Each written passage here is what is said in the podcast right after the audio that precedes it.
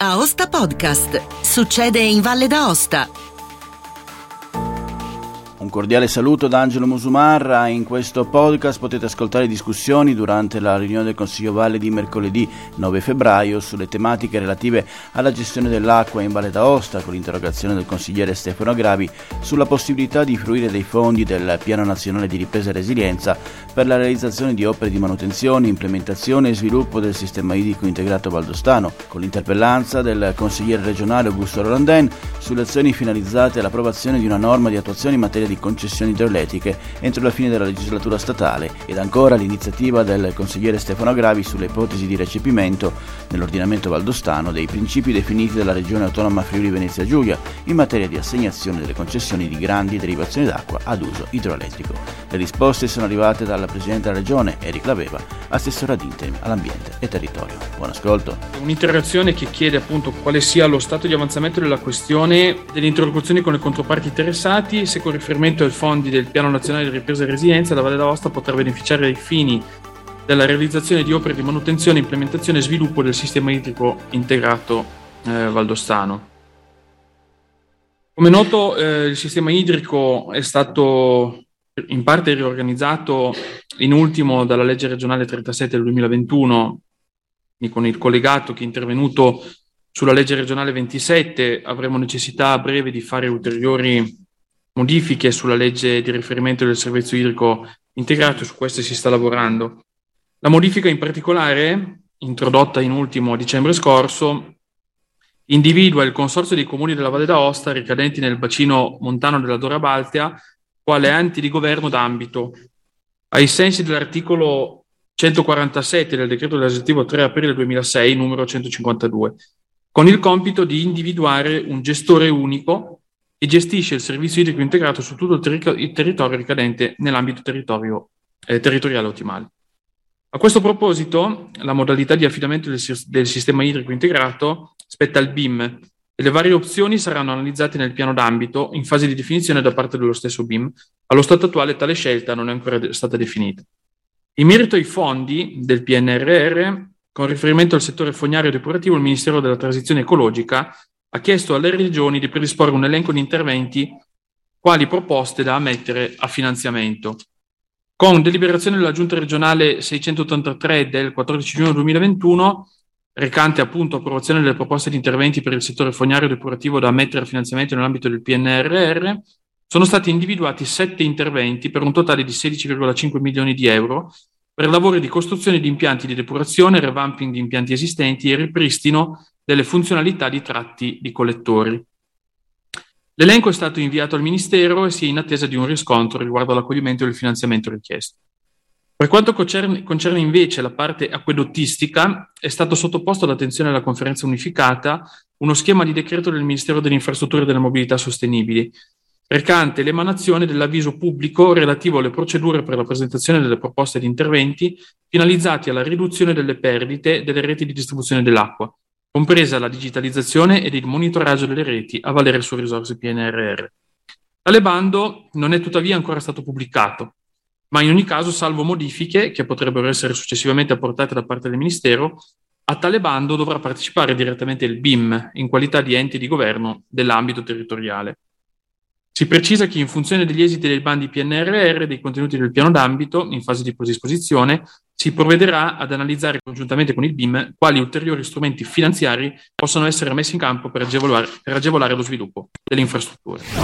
Il tema che vogliamo risollevare è uno dei temi più delicati di questa legislatura. Partiamo del problema delle nostre eh, centrali e eh, naturalmente della CIUA. Di questo abbiamo già avuto modo di parlarne e eh, ci ritorniamo perché purtroppo, siccome avevamo eh,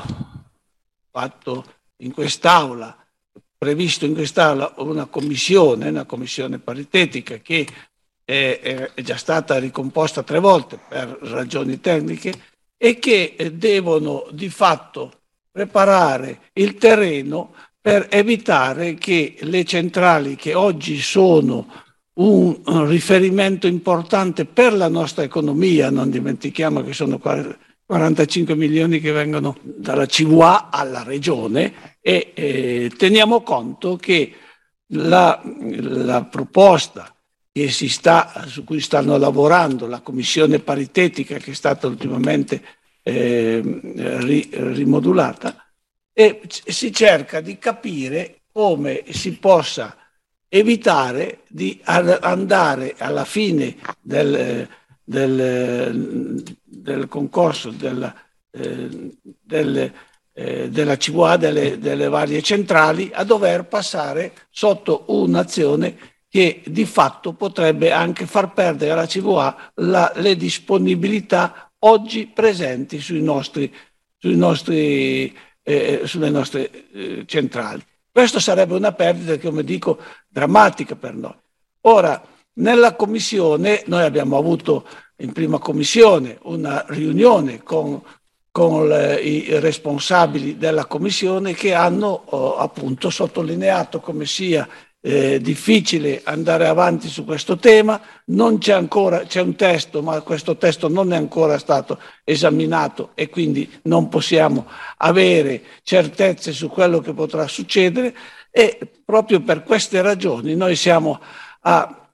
chiedere che eh, si faccia eh, in qualche modo, si solleciti questo, eh, questo, problema perché rischiamo con la fine della legislatura dico a livello nazionale che decada di nuovo la, la Commissione come è stata proposta, il che significherebbe ricominciare e andare fuori dai tempi dai, che sono necessari per mantenere quella, quella situazione che noi oggi conosciamo. Ecco, tutto questo è uno dei, dei, problemi più importanti che abbiamo a livello regionale, ne abbiamo tanti, ma questo è particolarmente delicato per tutte le ragioni che noi conosciamo, la disponibilità delle acque nella nostra regione, che do, potremmo anche arrivare all'assurdo che, perché eh, su questo si stanno già muovendo molte delle, delle società tipo CVA che sono eh, sia a livello nazionale che eh, eh, vicino alla Svizzera e alla Francia che hanno già preso delle, eh, hanno cercato di capire che cosa potrebbe succedere e quindi potrebbe eh, paradossalmente arrivare al punto che tutto questo non sia più di eh, pertinenza della, eh, della nostra società, della CVA e conseguentemente con tutte le conseguenze che noi abbiamo. Eh, concordo su quanto detto, eh, sul fatto in particolare che il problema delle grandi concessioni eh, sia un tema assolutamente nodale di questa legislatura, perché è un problema sappiamo che eh, a seconda del modo con il quale verrà concluso avrà delle ripercussioni ovviamente potenzialmente molto pericolose eh, per, per CVA e quindi di conseguenza anche per, per tutto il nostro sistema. Eh, in realtà per quanto riguarda la bozza di norma di attuazione, mh, mm, passi avanti sono stati fatti, nel senso che la norma è stata eh, sostanzialmente già positivamente licenziata dalla Commissione paritetica, tant'è che ha iniziato l'iter, eh, come, come, lei sa, eh, questo è l'iter che viene, che viene portato avanti, la Commissione paritetica licenzia la norma, la norma viene presentata a tutti i ministeri per i relativi pareri. Questo sta avvenendo, ne sono già arrivati una, una buona parte alla Commissione e quindi poi ovviamente si eh, chiuderà il cerchio con, eh, con i pareri eh, di tutti i ministeri e di, tutte, e di, tutte, le strutture. Quindi da questo punto di vista è stato fatto passo, un, passo avanti eh, direi decisivo e definitivo rispetto a questa norma. Eh, è chiaro che rispetto a quanto eh, cita l'interpellanza, quindi sulle interlocuzioni con i diversi ministeri, eh, sia da parte mia che da parte del governo, ehm, ovviamente questo viene fatto e viene fatto continuamente. Ancora eh, dieci giorni fa, insomma, ehm, quando eravamo a Roma con il senatore per le elezioni eh, del Presidente della Repubblica, abbiamo avuto anche un incontro eh, con, con il ministro Gelmini proprio sulla questione delle concessioni più in generale, insomma su altre questioni anche riguardanti la Madia. Ehm, quindi è una questione che ovviamente sta a cuore a tutti eh, e, e, che stiamo cercando di seguire nella maniera più opportuna. La norma eh, attuale, la bozza di norma attuale, eh, non prevede la possibilità di prorogare pur la concessione a CVA, perché ovviamente questo non è possibile, ma prevede l'assegnazione di concessioni attraverso l'espletamento di gare con procedure di evidenza pubblica a società a capitale misto pubblico-privato in cui il socio privato sia individuato con procedura di evidenza pubblica, mediante forme di partenariato pubblico-privato, il famoso PPP, e infine a società a totale controllo pubblico costituite per soddisfare preminenti interessi generali connessi alla produzione dell'energia del territorio regionale. E questo è inutile che stia a spiegare cosa, cosa comporta, è chiaro che ehm, bisogna arrivare alla chiusura del cerchio eh, di, di, questa norma in modo che poi si possano prendere le conseguenze eh, conseguenti, scusate il gioco di parole, da parte del Consiglio regionale. L'interpellanza fa riferimento a una legge eh, che alla legge 21-2021 della Regione Autonoma Friuli Venezia Giulia che eh, è rubricata disciplina dell'assegnazione delle concessioni di grandi derivazioni d'acqua a uso idroelettrico e fa anche riferimento al eh, dibattito che eh, a seguito della legge e in particolare della relativa deliberazione c'è stato in seno agli eh, organi eh, regionali deputati della, della Regione Friuli. Eh, all'interno della, della, della, norma c'è un passaggio, in particolare l'articolo, ci sono dei passaggi all'articolo 25 nella parte transitoria che sono di particolare interesse per la finalità appunto dell'interpellanza che eh, e sono in particolare tre. Il primo prevede che i concessionari di grandi derivazioni d'acqua uso idroelettrico eh, laddove ehm, diciamo, le concessioni già scadute dalla data di entrata in vigore della legge o in scadenza in data anteriore al 31 luglio 2024 proseguono per conto della Regione l'esercizio delle derivazioni delle opere degli impianti oltre la scadenza della concessione per il tempo necessario al completamento delle procedure di assegnazione ed è un principio che tra l'altro avevamo già sottolineato eh, quando abbiamo fatto altri interventi sulla materia idroelettrica per quelle situazioni in particolare eh, legate a casa nostra in cui ci sono già delle concessioni eh, appunto, appunto scadute o in scadenza L'altro aspetto di interesse è il fatto che i concessionari, eh, fino al completamento delle procedure di assegnazione delle concessioni, sono tenuti a versare, oltre al canone determinato dal provvedimento di concessione, anche un canone aggiuntivo pari a eh, 40 euro per l'esercizio degli impianti, 40 euro ovviamente per, per kilowatt e in ultimo eh, il fatto che questo canone sia destinato nella misura del 100% alle comunità eh, di montagna e ai comuni cui territori sono interessati dalle grandi derivazioni. L'interpellanza eh, come primo punto eh, prevede, prevede, appunto se, quali sono gli aggiornamenti degni di nota in merito alle interlocuzioni con le amministrazioni centrali sull'elaborazione del testo finale della norma di attuazione, cioè una materia che già, eh, come lei diceva, ha avuto eh, in parte eh, risposta eh, con la, eh, l'iniziativa del collega del collega Rolandin e a questo punto eh, io mh, una considerazione che mi sento di fare a fronte della, ris- della, della risposta ricevuta è che eh, quindi mh, probabilmente è eh, una, una, conferma ulteriore ma ripetita eh, a volte eh, Juvent, eh, Juvat, eh, il fatto che il principio comunque della concorrenza e della gara viene mantenuto all'interno della, ehm, della norma, della, della, bozza di norma di attuazione. Questo lo dico perché è bene che qualcuno non si, non si sia fatto perché in, in passato ci sono state delle affermazioni diverse in questo quest'aula e non solo. E, eh, e questo è eh, importante capirlo anche in prospettiva di quello che, che, bisognerà o si dovrà fare. E a fronte di questo, visto che lei l'ha citato, ne approfitto se può dircelo, eh, ha parlato anche della, dell'interlocuzione o comunque che ha avuto anche riguardo alla, alla Madia, volevo capire eh, se, se, può, ripeto sempre se può dircelo, eh, se eh, ovviamente queste interlocuzioni hanno riguardato diciamo quelle parti della Madia utili e propedeutiche alla, alle società eh, idroelettriche, dico società al plurale in modo tale che eh, rispettiamo i requisiti europei di concorrenza e di eh, pari trattamento delle società operanti in un mercato che è regolamentato ma concorrenziale.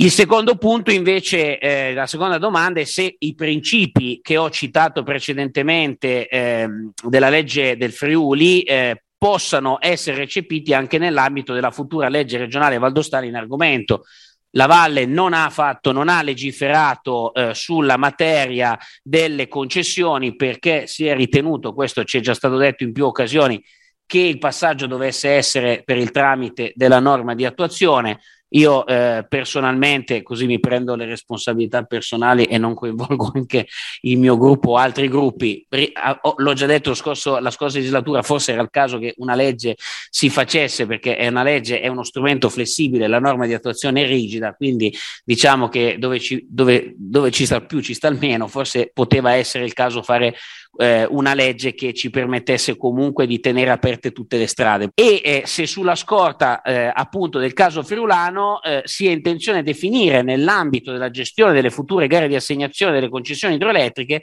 misure di gratuità o vantaggio per interesse pubblico a favore degli enti locali su cui insistono impianti di produzione di energia idroelettrica. Intanto va precisato che la legge è del 2020, non del 2021, almeno così mi risulta, eh, la 21 del 2020 eh, che è una legge in buona sostanza che è eh, un, una legge in attuazione alla norma di attuazione che ovviamente eh, norma di attuazione del proprio statuto speciale del Friuli che eh, loro già hanno. Nel merito mh, mm, ho, ho, approfondito un po' la questione, ringrazio anche per l'iniziativa che ha permesso anche di, di fare questo approfondimento. Ehm, ci sono comunque delle differenze abbastanza in, mh, mm, importanti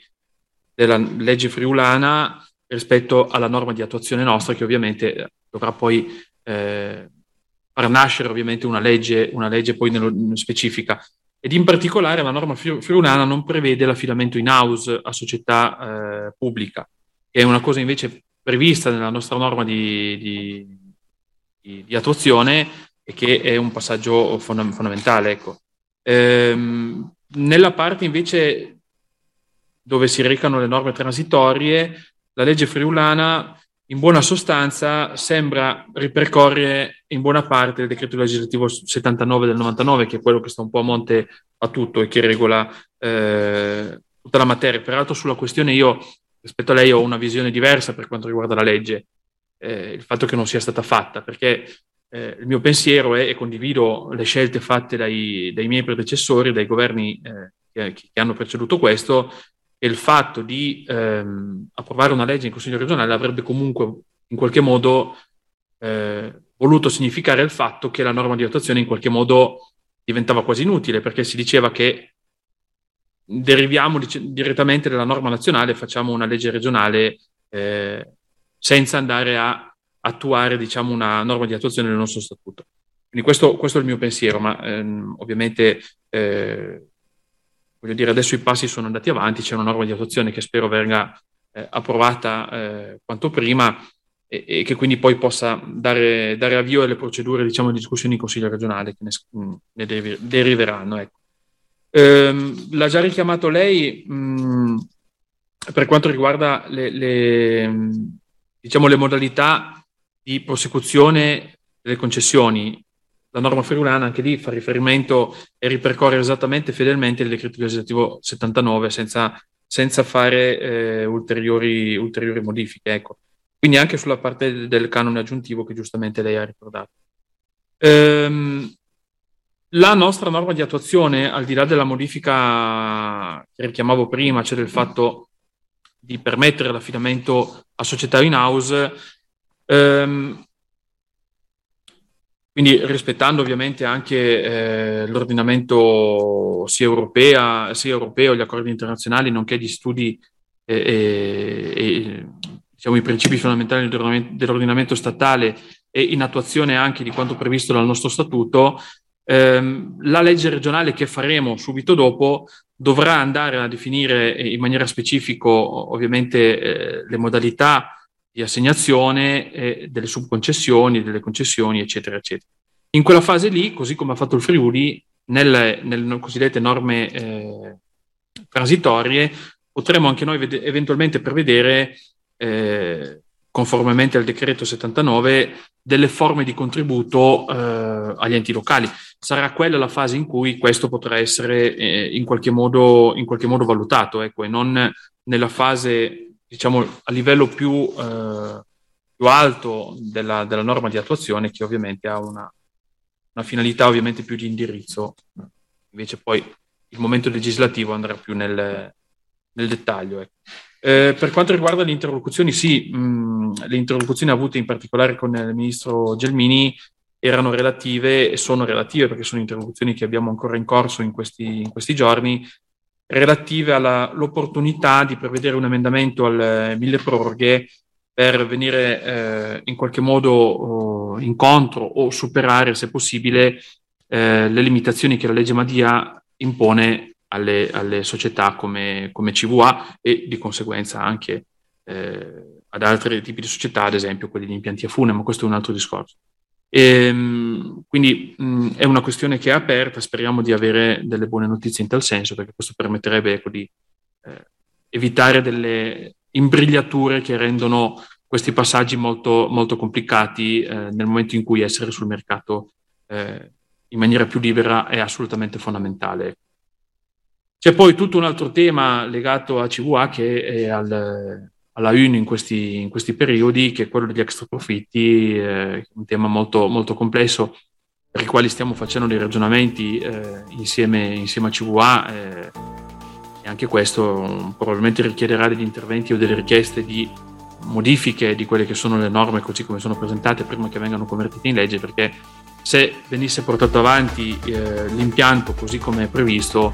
per CVA eh, sarebbe un, un, danno e quindi di conseguenza per la regione sarebbe un danno economico molto molto importante. Ed è tutto per questo appuntamento, grazie per il vostro ascolto. Se ritenete interessanti i contenuti di questo podcast potete condividerli utilizzando i canali social di Aosta Podcast che potete trovare sul sito. Per ogni comunicazione potete scrivermi all'indirizzo podcaster-aostapodcast.it. Al prossimo podcast, buona continuazione, state bene!